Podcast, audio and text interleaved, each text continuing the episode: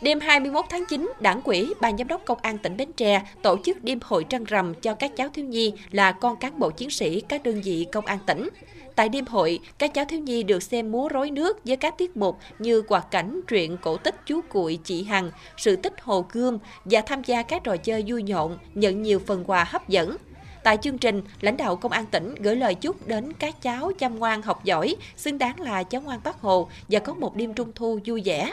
Với sự quan tâm của đảng quỹ, ban giám đốc công an tỉnh, các cháu thiếu nhi đã có một đêm trung thu vui tươi, sôi nổi, động viên khích lệ các cháu chăm ngoan học giỏi để ba mẹ phấn khởi yên tâm công tác.